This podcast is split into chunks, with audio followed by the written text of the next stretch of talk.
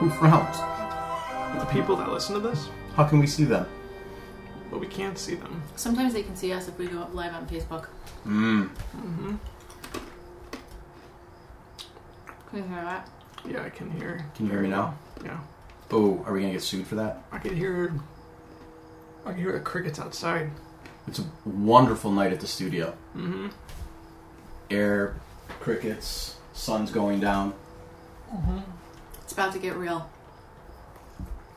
Yep. Yep. How's our uh, viewership doing? Numbers are up. I don't know. Yeah, sure. You're, you're supposed to follow me. Yeah. Yeah. and say they are like going through the roof. They're they're skyrocketing so much I can't even keep track of them anymore. Well, my parents are back from Alaska, so that's probably why it's up. Hmm. Okay. Oh, well, every time I turn around on Facebook, I see new views and new new people. It was like, pew, pew, pew, so it's got to be going up, right? Sure. Should we should we shit can the show and just say we're done with this? No, we actually- hit fifty and now actually, we're done. I, I don't. I haven't checked it in a long time. I don't know. We're on top of things here at the uh, Paris studio. yeah. Rob has a lot of time on his hands. Oh, hmm I was busy He was busy driving. driving, driving Ghost. All right. Yep. So are we, are we actually going to keep this part? Yeah, we're recording. No, that wasn't the question. Yeah. I don't edit. Oh oh man, this is starting out good. Let's um, where do you want I to feel go like I with should have worn my glasses tonight. This is very strange for me. I wore because I didn't print these big enough sometimes, and I just always forget them. So Jeff's got his glasses on, Rob's got his glasses on, I have my contacts in. I wish it, why don't you guys tell me it's glasses night? We didn't know that, and I we feel- didn't know You it have was Uber night either. sunglasses. I feel left out. You could wear your sunglasses. Alright, I'm gonna wear my sunglasses during the show. And I won't be able to read any of my notes. Pretty soon you'll That's be wearing your badass. sunglasses at night. Oh, you like these? Yes, I do. Four dollars Home Depot. Home Depot. Yep. It's just Wow. a no. You I have a gold pair too. What Home Depot? What was that all about? I was got impressed. excited. I was impressed that you, you got sunglasses at Home Depot. I Yeah. didn't know they sold sunglasses at Home Right on the end cap near the cashier. And everyone's always like, "Oh, I love those glasses." I'm Mhm. like, four dollars, Home Depot. Who would have thought? That's why I said, wow. Okay. I wouldn't have thought. You know, Wow. maybe I'll wear them at my near-death experience. Oh, you'd look badass. Right? Mm-hmm. Walking up to the pearly gates with my badass sunglasses on. Right? Yep. Mhm. Isn't, doesn't that like? Yep. Well, I'm just looking at the reflection of your sunglasses, and I can see my bald ass head shining everywhere. Yeah, there's got to be like a serious glare coming off of those glasses right now from both directions for you. Yeah, we're shiny. Me and Rob are shiny people. Sunglasses at night. Okay, so we're gonna die on this show, Yes. and then we're gonna come back, and then we're Yeah. gonna tell what our experiences Yes. are. Yeah. Mm-hmm.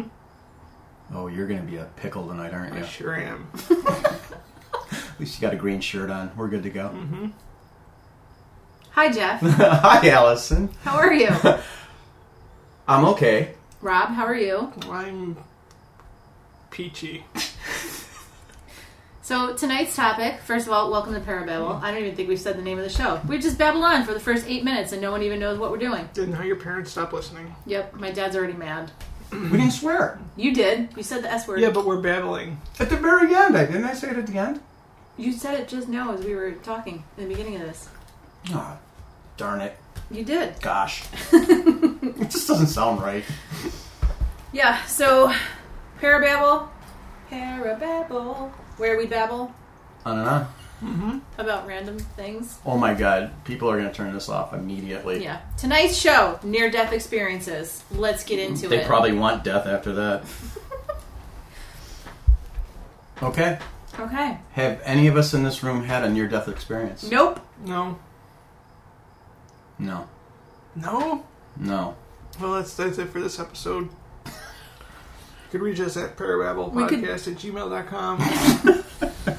We're at Parababble on Facebook, Twitter, and Instagram. Good night. We could do things though that would cause you to have a near death experience. There are things. Mm-hmm. We could take some drugs, Yep. Rob. Sure. You could faint. Like those goats. I Fainting don't know. goats. Yeah. Yeah, they're great. So they're having like out of body experiences, near death experiences when they faint. Yes. I don't know. I don't know. I'm not just. You said faint, and I remember those. Are these too many questions that we're directing at you right now? Yeah, my mind is wandering right now. She said faint, and I just thought of the YouTube video. Do you have to turn your app off? I mean, do we have to focus you? No, nothing's on. It's just updating. No, I meant your other app. What app? Okay. Did you coordinate your pen with your shirt today? Ooh. I Good sure call. did. You're looking very matchy matchy today. This is the pen I always use. This is the pen I always use. Mine's green too. Um, I didn't really bring a pen. I just brought like a really liquidy type highlighter. Okay, so near death experiences. We're just gonna have to edit this whole ten minutes of nothingness out. No, I, I think I think it's good. Why did we want to do a show about near death experiences? I honestly don't remember. Because Jeff has been bitching and whining about it for like ever and a year. All right, Jeff. So why don't you start us off if this is a uh, a topic that originally piqued your interest? What can you tell us about near death experiences? What are they? What happens? I can say that I am at a crossroads with the near death and what people, what scientists and doctors will try to separate. A lot of people have like a, um, a lot of the same things that come out of a near death experience. You know, there's there's the classic tunnel, the white light, um, floating above and waiting, and then they're pulled back into their body, or it's not their time, or they're greeted by family members, friends along the way, or angels or guardians. They've been known to show up a time or two. Uh, I'm on the I'm on the fence when it comes to subjects like this because it's like alien abduction. Not to get off the topic, but if I read a story about you being abducted and you had these weird experiences that happen, well, why can't I? I, I, I was abducted. Yeah, I was in this w- room that was bright, and there was these aliens over me, and they had these things doing stuff. Anal probe. bro. Anal probes. Yeah. Hmm. Sorry. Um, so So basically, there's two lines of thinking when it comes to near death. There's absolutely two lines of thinking. They are very, very different. The site, the the science end of things says it's not real. It's your body's reaction. Hmm. These are all the things that happen, and, the, and this is why. right. And the metaphysical side of things says, oh no, this is definitely something that is a true phenomenon. It's happening. So many people have these shared experiences. There's got to be something to it. Yes, but Okay. what scares me is the shared experiences. And you're on the fence about how I'm on the fence it. because after doing some research on this and just talking to people that uh, I've met along the way that have actually gone that route, it's so easy to say that I was having a dream and this is what happened and I came back out of it and it could be sleep paralysis or lack of oxygen or some really good drugs because it's so easy to mimic it. But when you sit down and talk to some of these people, they are very believable in what they know, and it's altered their life. You know, Wow, it becomes a it- it becomes a whole new vision once they come back around. You know, are you are you thinking you did it? Yeah, okay, great, you had one, or you just thought you had one.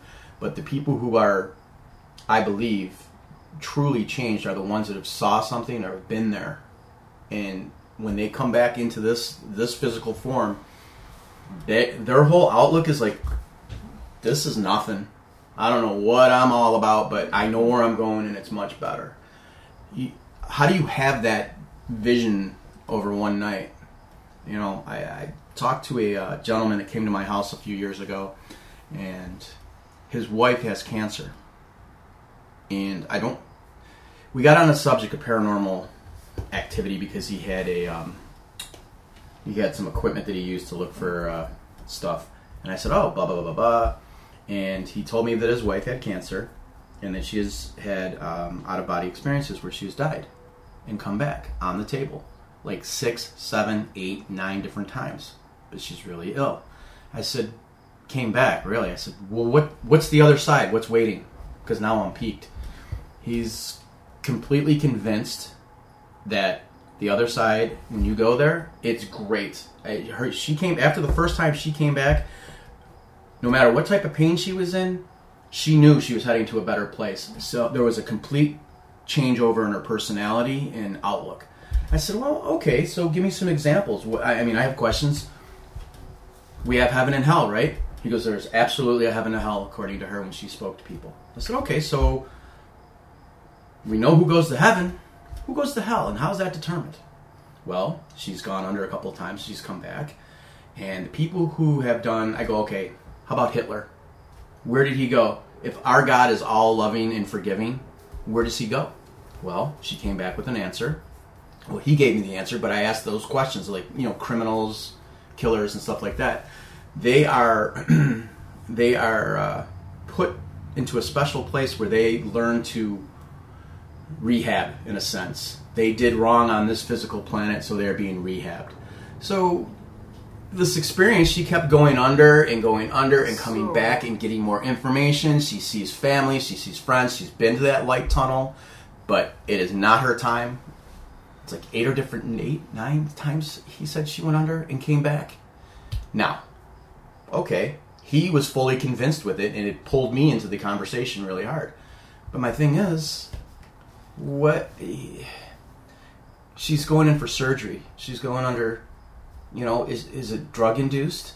Is it lack of oxygen? I mean, we have all these monitors that watch us. Mm-hmm. Everything looks normal. Uh, Rob wants to talk here. Mm, well, I mean that's true. She might be on drugs, but to me, like if the, she is like legit dying, and they know that she's dead, like when they have her hooked up, I mean Mhm. that, that's something too. So Well, I don't know. It's, it's not a near death experience, then it is a death experience. It's like a back. Well, near death, but meaning you know you Not you permanent. almost crossed that Yeah. line and we couldn't bring you back. Mhm. But when they come back, they come back loaded with all this information. Yeah.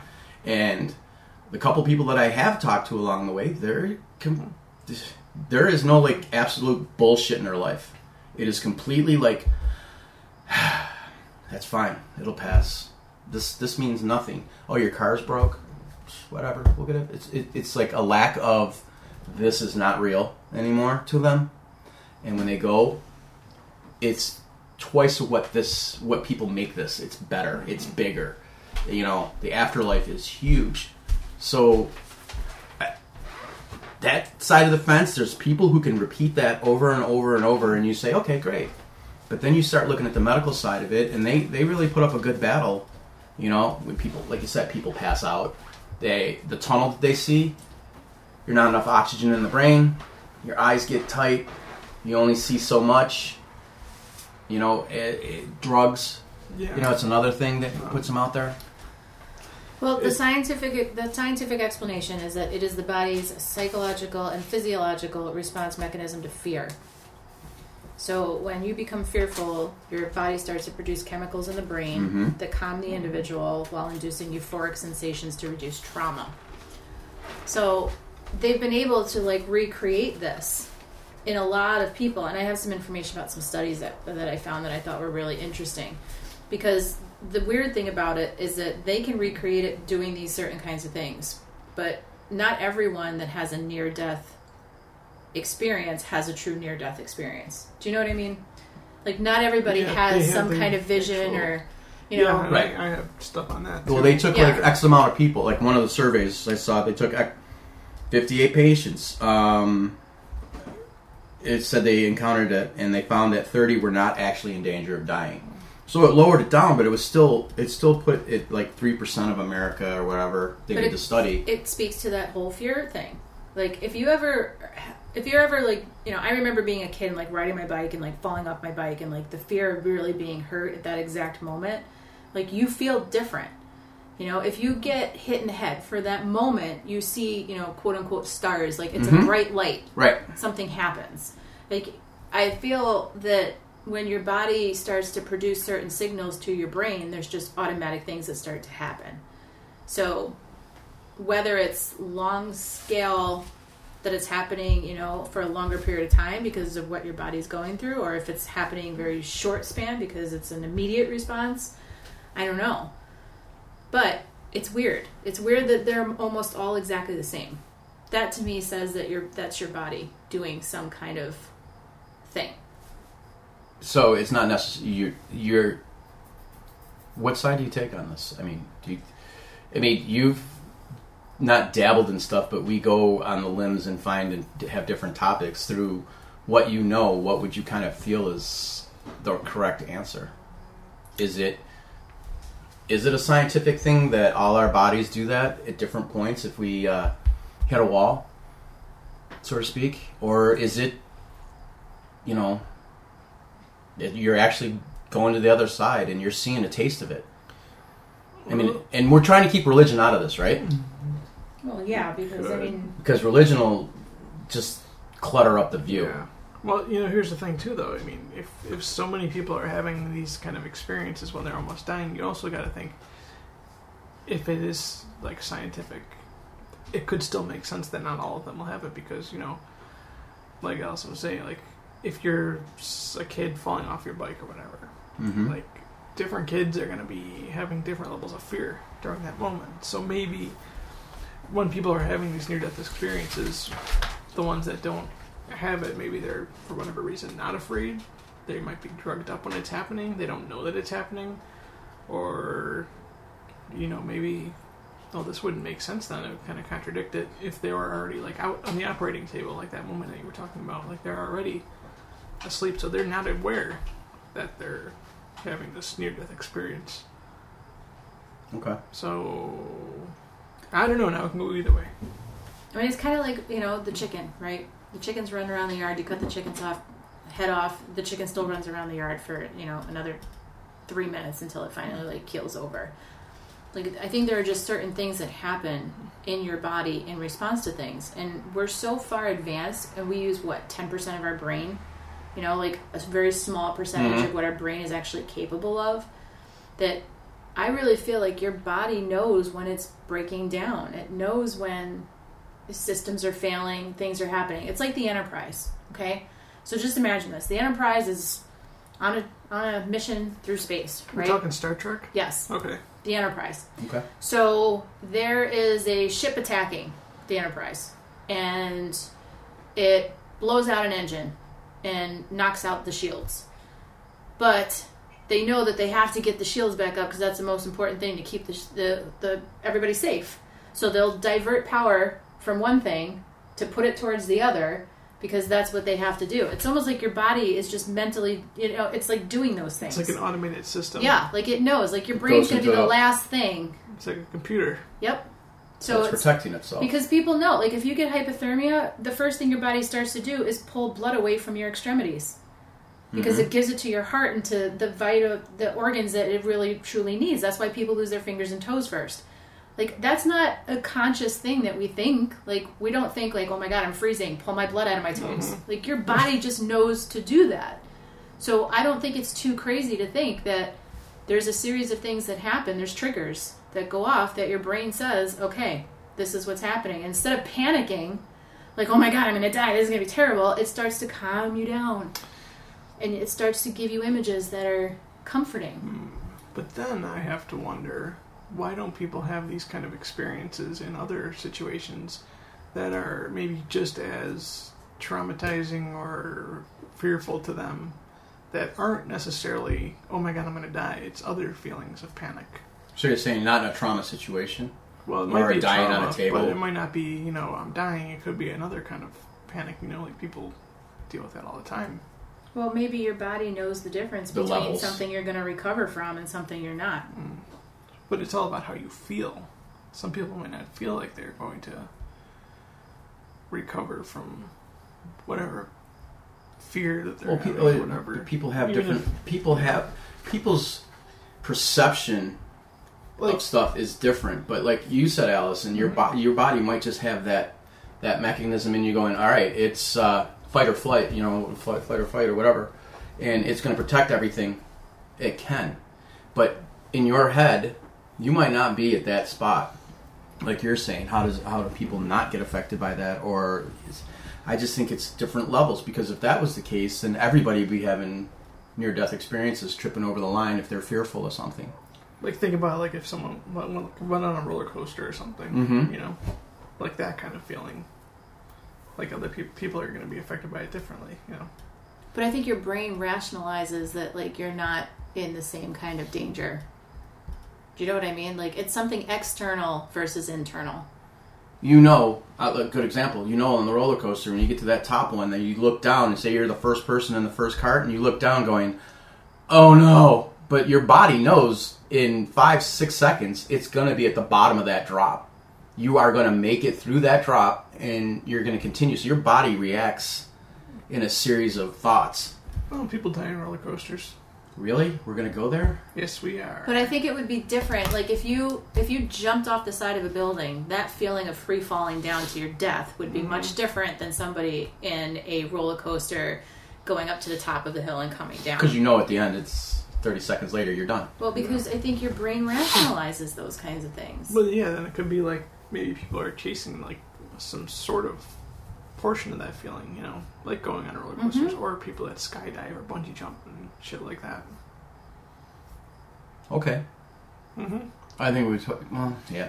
I I go. I'm gonna go with that whole rationalization thing. That makes. Seven kind of common themes to near death experiences. These are like so there's a whole bunch of studies that have been done. These are the things that keep coming up over and over and over again that people mention when they've had this near death experience. The top one is fear. There's some kind of fear that's happening, whether it's conscious or subconscious, it's fear. And if you think about that, you know, on some level, you probably know that something bad is happening. Okay. So, some kind of reaction to that. People see animals and they see plants. Hmm. There's a bright light. You're going back to Earth. Bright lights. Sometimes one of the things that people have said is that there's some kind of violence. So whether it's violence that they're witnessing from like the out of body experience, like seeing yourself being operated on or trying to be revived or or something like that. Um, senses of deja vu, like this is something that has happened again, and we know that deja vu is not metaphysical. It's just your brain It's a glitch in the brain. doing what it's doing. People seeing family, and then obviously recalling these events. But the thing that happened most frequently is that it comes after post cardiac arrest. Heart Patience. attacks. Yep. Let's step back a little bit. I knew that was coming. So deja vu Mm-hmm. hmm hasn't happened. No, it's, happened. It's just it- it's not. It's not what you think it is. Why? It's um. I'm pl- I'm just playing No, devil I don't know advocate any here. of the scientific terms here because it's just. We haven't been there before. When you walked into that similar spot, going, It's um. I've been here. I've been in this situation. You can tell where a person is. What's going to happen? The way that they've explained it, the best way I, I can remember to explain it without using any of the scientific terms that I don't remember right now, is that it's like a glitch in your brain where your brain almost like rewinds itself for however many seconds that it was. So, like, when you walk into some place, it'll just like rewind back on itself like a couple seconds. And you're They've like, proven this. and you're like, hey, wait a minute, wasn't I just here? And and you were because you were just there a couple seconds ago, but your memory just kind of like This is rewound some Back to. Future shit right now. Yeah, Ooh, I swore to. Sorry. I said shit too. Oh. well, you're in green. You're allowed to. I am. So okay, so deja vu, but um, I know heart attacks because that's that was part of the research too. That a lot of people, when they get into that spot, and that could be again lack of oxygen. It could be so many different little elements, and the whole trauma thing is they used an example of this gentleman who was whistling and singing, walking to the street, and he had less than a split second to think, and he looked over and he got hit by a truck and automatically he was he came back but he saw the light he was on the other side. It was peaceful. They saw that he saw them working on him. And they he got sucked right back into his body and he woke up screaming in the hospital for somebody to help him to take him out of this pain because where he was he was not in pain. So is your brain giving some type of uh, i don't know whether they use dopamine whatever if that feeling of euph- euphoric feeling that Well, they they've they've documented cases of like people being in like horrific car accidents or people Mhm. being shot or people having like serious trauma to their bodies that you think would be excruciatingly painful. right But when people are getting towards the end of, of passing away, the pain subsides. Is that an accept? Is that your body accepting? You know it's your time, I think it's your brain saying we're done. sending those Turning- endorphins or doing whatever they're doing because it realizes that it's you can't handle it. You know, So it's time to let go, and then you just numb out. like it's the craziest thing but if you see like if you read about like people like especially first responders and people like that when they talk about how people are leaving Mm-hmm. you know like it, they'll say like a calmness came over them like a peace came over them Like they just knew. yeah it's very very odd and i, I something's got to be causing that Well, true. I mean, I can see where the trauma comes in, and then you kind of, like you said, your body goes into this protective state. You know, if you're gonna die, and they say you you die tragically, say you do. Well, I don't want to go. No, I don't want to go that route. but it's like you know shock when your body goes into Right. shock i mean though what are the symptoms of shock you know you become cold you become numb you can't feel anything you know i mean all those things it's your body shutting down because it's trying to compensate for what's happening it's pulling away from resources that it knows you're not going to need at that particular moment and trying to give it to something that will help you Yeah, I mean, it's just it definitely makes sense scientifically. It's just I don't know. It's still strange in those situations where it happens so suddenly that you're not aware. but do you That you're think in a that people just want to believe that there's something after this Absolutely, Oh, yeah. like definitely. Even on some subconscious level if you're going if you're if you if your body knows on some level that this is what's happening don't you think that that thought is already in your head I think for some people, yeah. Mm-hmm. And maybe that's why not everyone has this near death experience. Because maybe for somebody who doesn't believe in those things, it doesn't pop into their head, even on a subconscious level. Right, like I just said earlier. If that was the case, everybody would be doing this. Right. And not everybody does. I found a article that did a scientific study. Uh, they took like 154 people that had near-death experiences, and it was conducted by like a legit University of Liege in Belgium.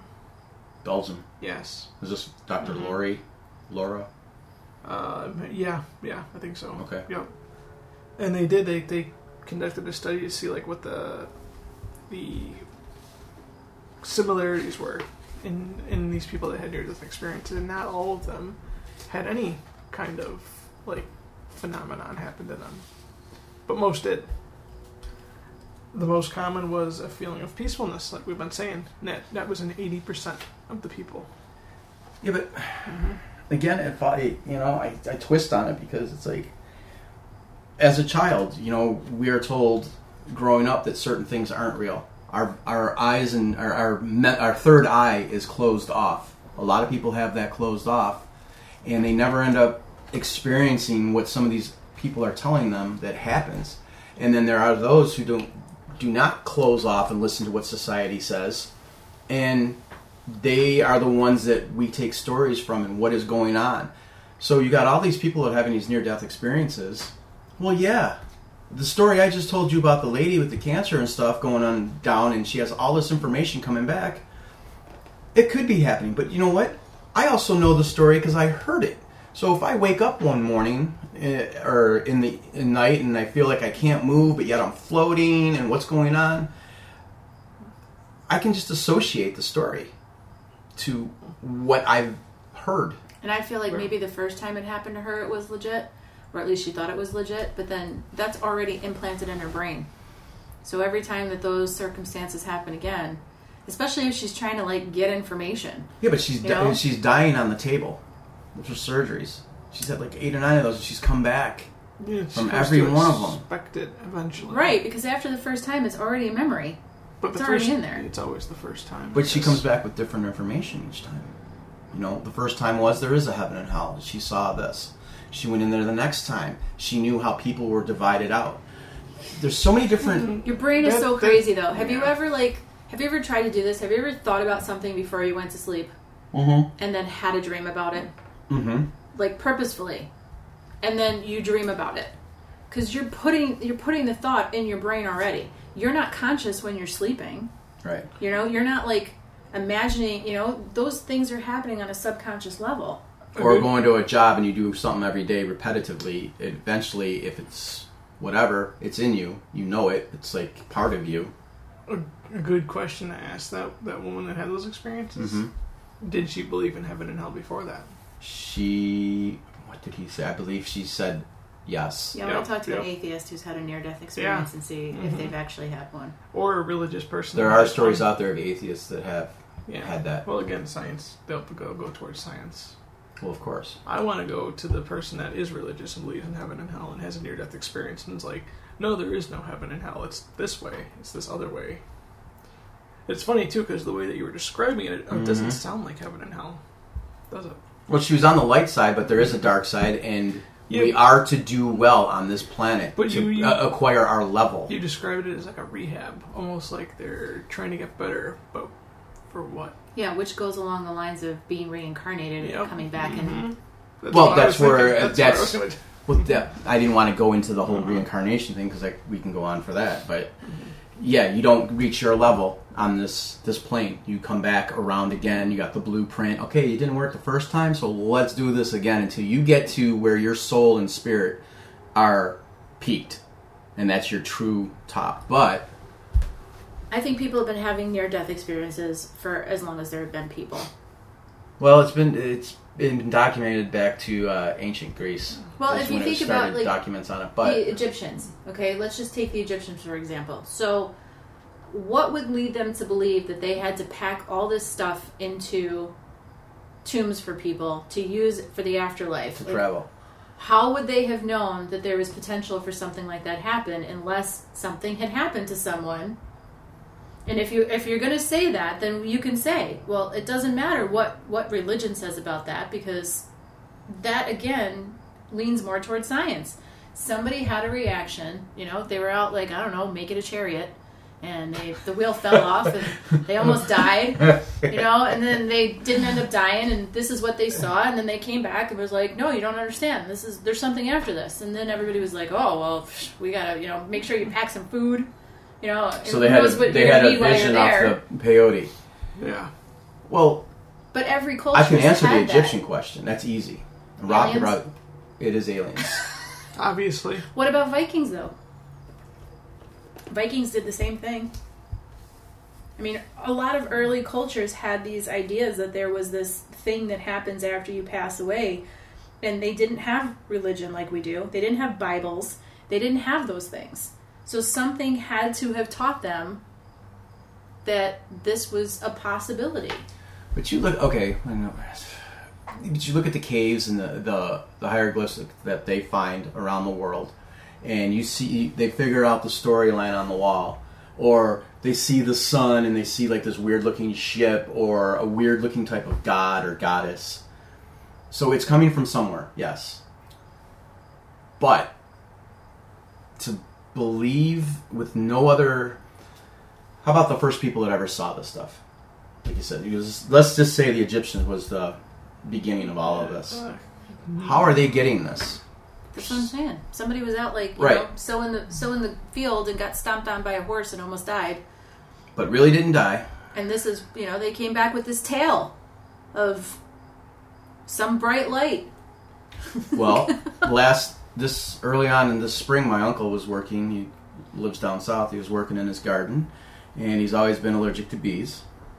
And he was in his backyard alone and um, got stung. Last thing he remembers is waking up. He saw a light when he was out because he couldn't breathe. But then I thought about it. I said, "Well, it's not really a near-death experience," because he was saying, "You know, I saw this light. I couldn't." "Well, that could be him choking out oxygen because his body is, you know, trying to fight this this bee sting." So yeah, he could come back very easily and say, "Oh, there's this bright light," you know. And then I came to, and then everything came back into focus, and I realized I was in pain because he passed out. Yada yada yada. So where does it truly begin? You know, and how does it get there? And why are so many stories identical? Why isn't there someone turning around and saying, you know what? That's crap. This is what happened right here. What, Rob? Everyone's got the. y- y- We need a camera on this because we, when we do this, we all just kind of stop and we're still thinking like three sentences behind what that person was just saying, going, "Wait a minute, hey, I'm not what what? Hang on, can we go back?"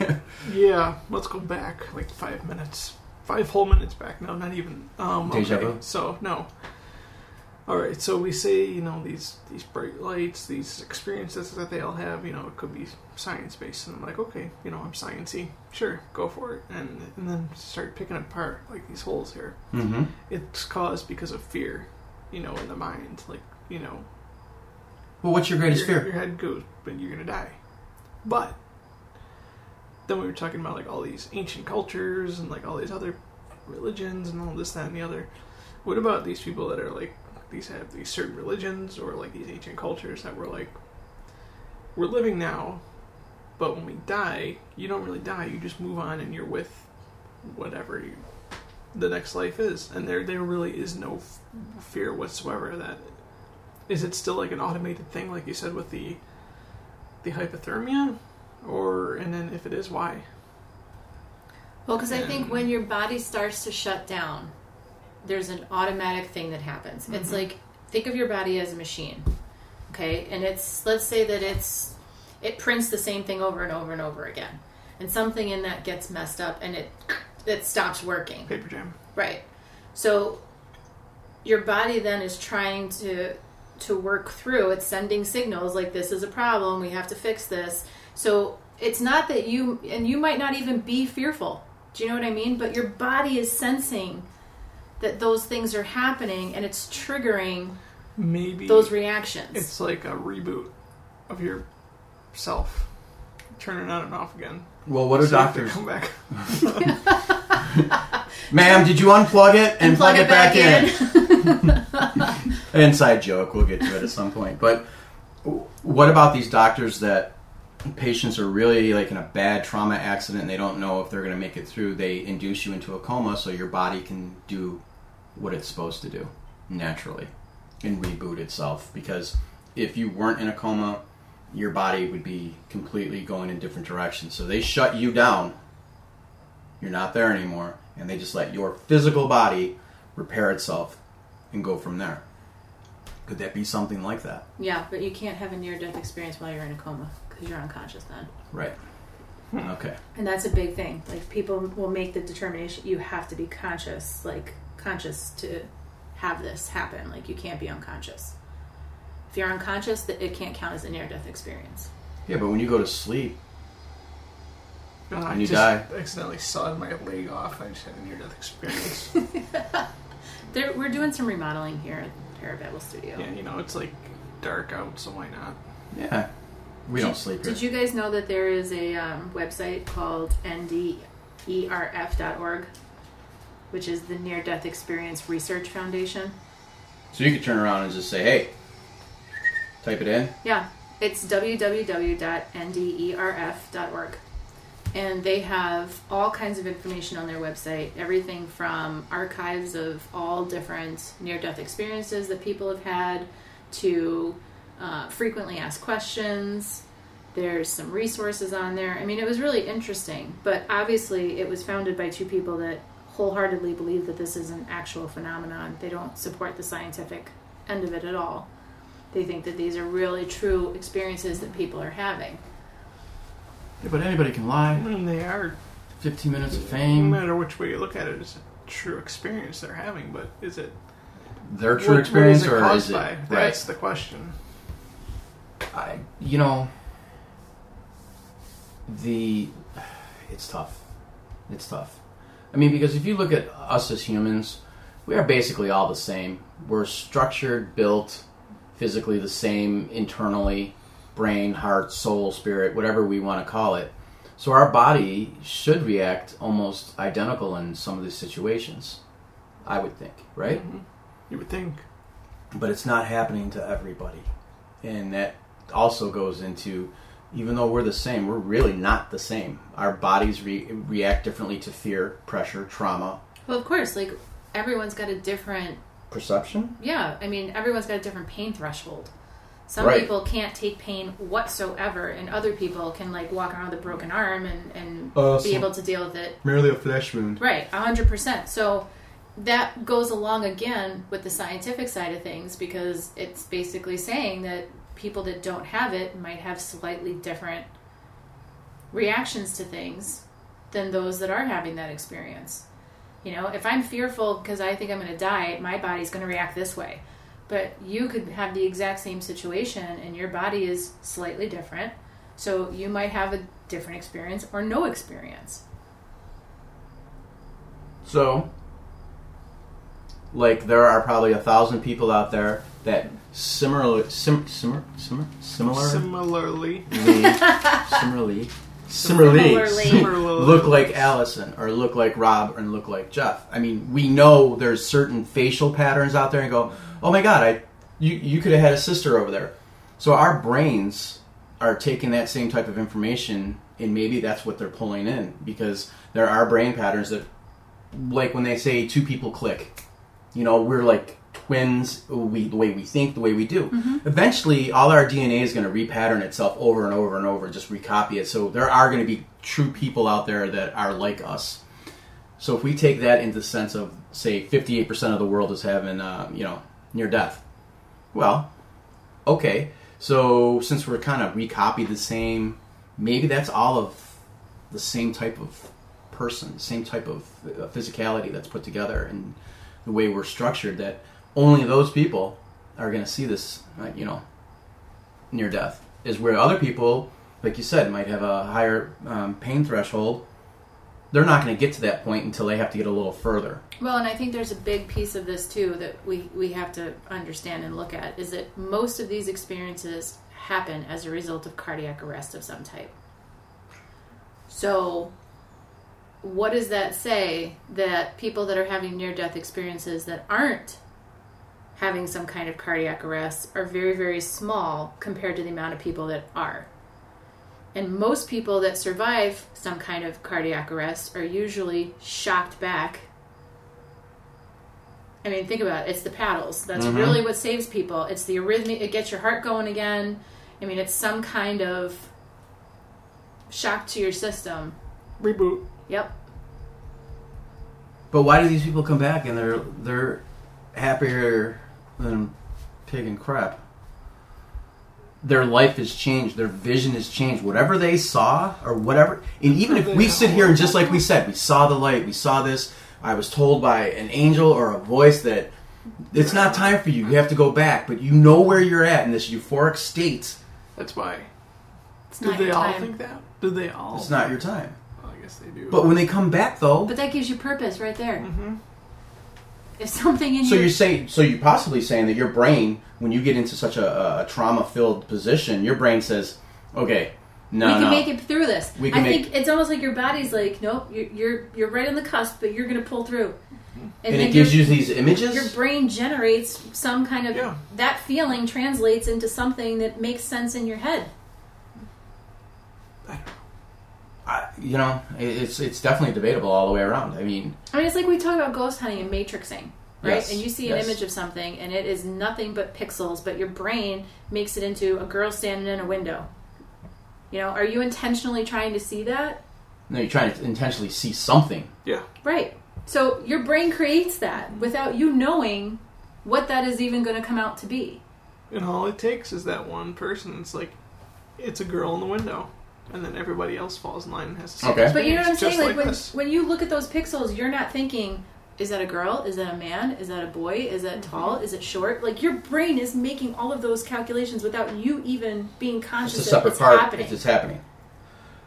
So with that, when people say that they've seen the light, they've been to the heavenly side, and they've also seen the dark side. This is really starting to mess me up like big time because every time I do something now, I'm like, why am I doing it? What is my brain thinking? Like, this is really starting to like mess me up.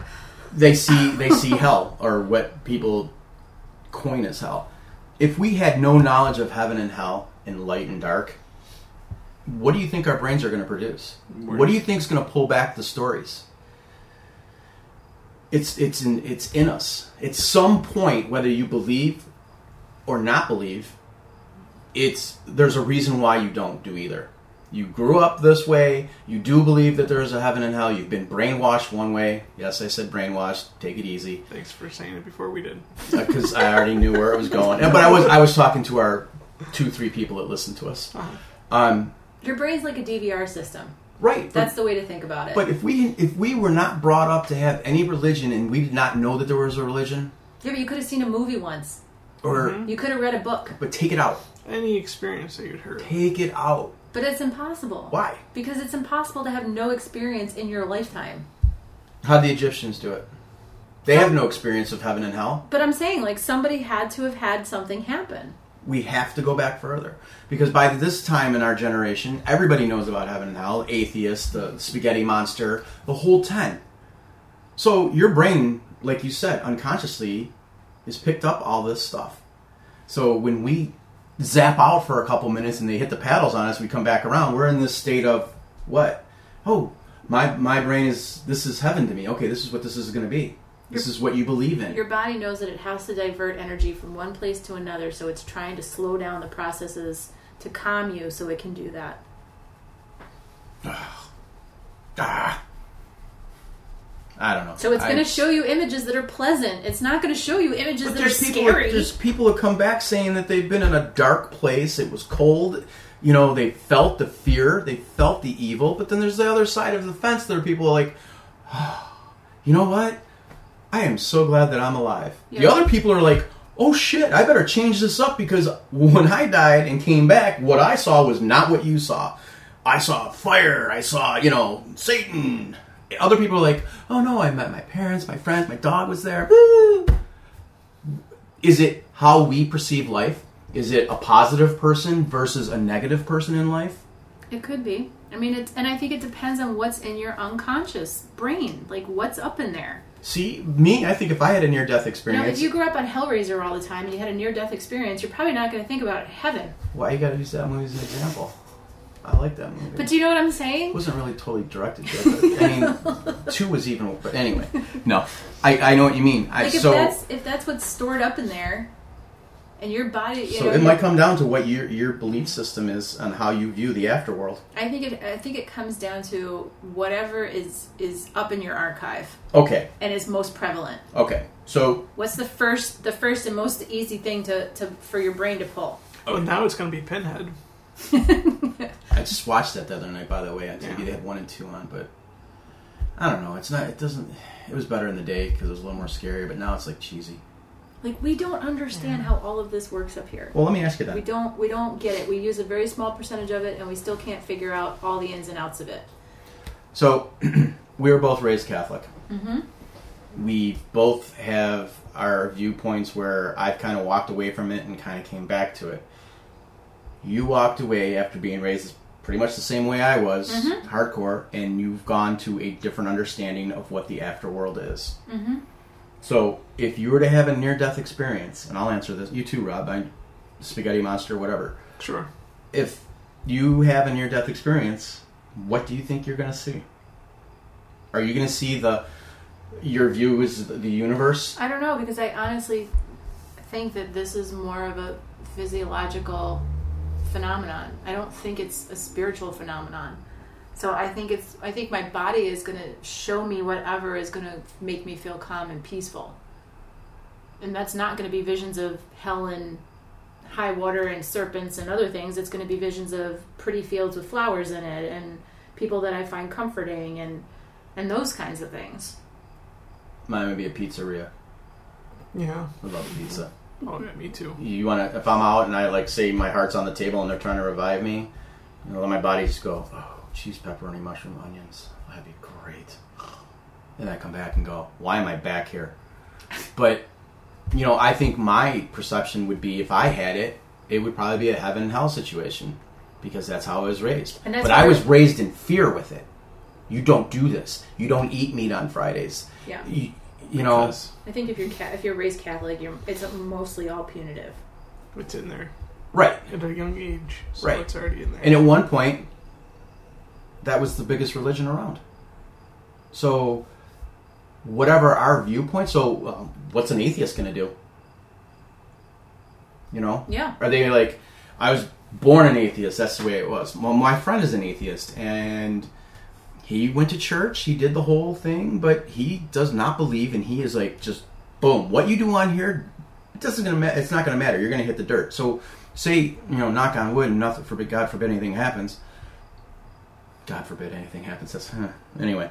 Um, he has a, a traumatic situation in his life. What is he going to see? Just a blank page, darkness. What I mean, nobody knows. Nobody knows. And we only have so much of resources of. I saw puppy dogs, and then I saw uh, demons. Well, do people see anything else out there? You know, I mean, I'd like to think that what's going to happen is that one of my deceased family members is going to show up and say, "We're so glad you're here. We've been waiting for you," and they're going to walk me through a beautiful field, and I'm going to feel super happy and light. I hope all those things happen. and then you're gonna meet God. but I got to tell you, like my aunt passed away I tried. recently, Right.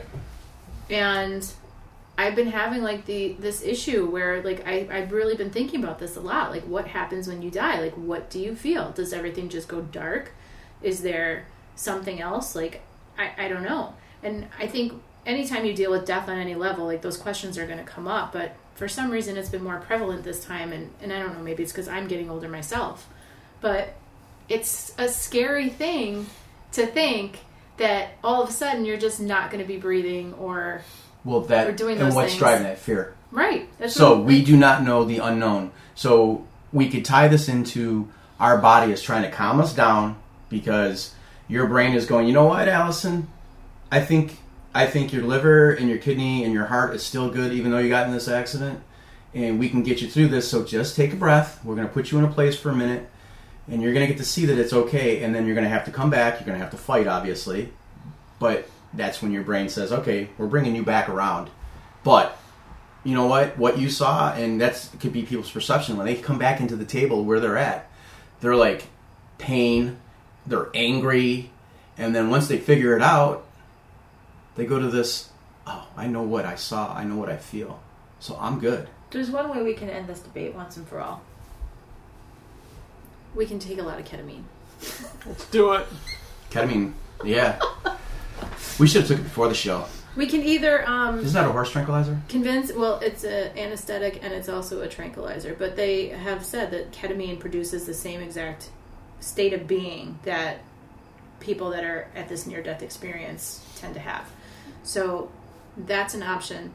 Um, you can faint because if you faint, that's pretty much the same thing: loss of blood flow. Uh, you can convince a surgeon to give you what's called the standstill procedure, where they basically lower your body temperature down to like 60 degrees, which stops your heart, stops the flow of everything. Um, so again it's almost putting similar to like being in like an anar- like having like an aneurysm, like your body just shuts down. Um, but during this procedure, it's okay. Your brain cells don't die because hypothermia that your body goes into actually slows your metabolism down to enough to like keep everything in stasis. So we could do that, um, or we could just uh, self asphyxiate. But my notes on that says don't try, people die. Hmm. And Well- people like say that right as they're about to like completely, if they're strangling themselves, they get that euphoric high Mhm. feeling of like the same thing that a lot of back. people have in these near death experiences, but people actually die. well what's his face from um INXS that's kind of how he was found because he was into the whole choking out Hmm. Now, what would you consider something like? All right, my mom a few years ago, and we had this at a, dis- a discussion, one of our roundtable discussions. She was close to death, and she saw faces and people around her, swirling around her. They were walking around the hospital bed. She goes, "Don't you see them?" And I was up there. She goes, "Don't you see them?" She goes, "No." I go, "What do they look like?" She goes, "The faces are hard to see, but they look native." And there's just and there's older gentlemen, lighter, but you can't really get a clear shot, but you kind of know. And they were circling the bed. Well, her metabolism rate was dying, or not dying, but lowering itself down. And one of the people, you you know, in the group was saying that they sped up to come down to greet her as she was slowing because her metabolism was down. The, so, I mean, was she in a you, you like a state of where is she? Is she almost out of here? Is you know, is the body saying, "Okay, we're shutting you down," but it never happened. I, I don't know. I, I I don't know. I don't know where where to draw the line because again, I'm probably going to answer my question right now. Again, scientists are here to just disprove everything. Yep. They're not here to prove everything. They're here to disprove everything. and that's what they're doing. If we can give them an example why we saw a ghost, they're going to say, here's an example why you didn't. Because that's what they do. And I, I'm not knocking their job. But doctors are the same way too. No, they look at the body in X's and O's and look at it that way. Or linear, or however you want to do it. Well, But- science looks at it like it can be explained away if they can recreate it in a scientific experiment. If they can Yep. use In a controlled setting, Yep. they, if they, they, can do can it. create that same exact experience, Wipe it off. exactly, and they can do that with this. They can make people faint and have these near-death experiences. They can do. They can give them drugs and make them have these experiences. So if they can recreate it in a lab, chances are it's probably scientific. But let them try to recreate a ghost. Let them try to recreate an EVP. That stuff's not going to happen. Nope, they can't do it. Nope. Well, you can. There's pretty good apps and software out there, right, Rob? There sure are in the Philip experiment. But anyway, that doesn't have anything to do with this. We weren't around for that one, but we're just, you know, Well, if anybody serious. out there has had any near death experiences, you should write to us. Shoot us an email. Hit us up on Facebook and let us know what you think it really is. And, uh, the- go ahead, Rob. I know you're going to throw I out the call gonna- letters. I'm just going to plug it. Plug. Revving up my motorcycle first. Revving it up. Parabellum podcast at gmail.com. That was easy. Yes. Yeah, I totally just lost my thought. Sorry, that was my motorcycle revving. I shouldn't have done that. It happens. You're you're out of here. Mm-hmm. Yeah, Yeah. it could be near near death, Let's even hope though you're not. here. Yeah. I was revving my motorcycle just now. Crashed it. Hmm. I know what I was going to say. I had an NDE. What? what? Hmm. people are like in ghost hunting or ghost or you go to a family's house they feel embarrassed about what they see hear or feel same thing with these near death you, you're in a hospital you wake up and a, a lot of people they found out don't want to discuss it because guess what you're in the medical field you're telling your doctor well i saw this guy and he was over here and do do do do do and then here comes fluffy from the other way they're probably going to think you're crazy so they've actually found that a lot of people don't really come out right away and say, "This is what happened. This is where I went, but I came back." And then, you know, of course, you know your medical history. Well, you died on the table. Well, automatically, people are starting to think, "Well, okay, I died on the." So I could have had a near-death experience, and this is what I saw. And then they start to come out of the woodwork, and then you start to hear the stories. But initially, they don't want to come out because it's a, it's a fear thing, or you're going to get laughed at. Just like when we say, "Yeah, we ghost hunt," like ghost. But until any until people can get like proof positive this is just all we can debate all day on this stuff Yeah. and i don't think i've answered any of my questions sitting around here talking about it i'm still on the fence This is disappointing. We didn't solve anything this time. i mean bigfoot we solved time portal in and out Roanoke, we solved that. mm-hmm Mothman, we got a lockdown on him. We know. mm-hmm I mean, the big thicket. We basically answered all the paranormal questions ever, ever almost. we should have the number one show in the country We probably do. I just haven't checked the, the metrics. So, okay yeah. so what do you so what's your thought does it happen or doesn't it happen oh, it happens We just don't know why. exactly. We Is can it- all agree that people are experiencing something. right We just don't know why. do you Mhm. think it's medical do you think it's religious I think it's medical with how it happens, and I think religion can be how people interpret it. Damn I think you just did I just solve solved it. That's there we go. well See? add that to the There we go. good pile Check. it. Parabellum is done for the night. You, oh, yeah. Oh, we gotta go. Mic drop. Oh, Yeah, it's been solved. That's all the right. end of that. well, I'll let you know when I come back. Yeah, Is that all we got? that's all we got. All right, kids. Have fun. We'll see you next time. All right.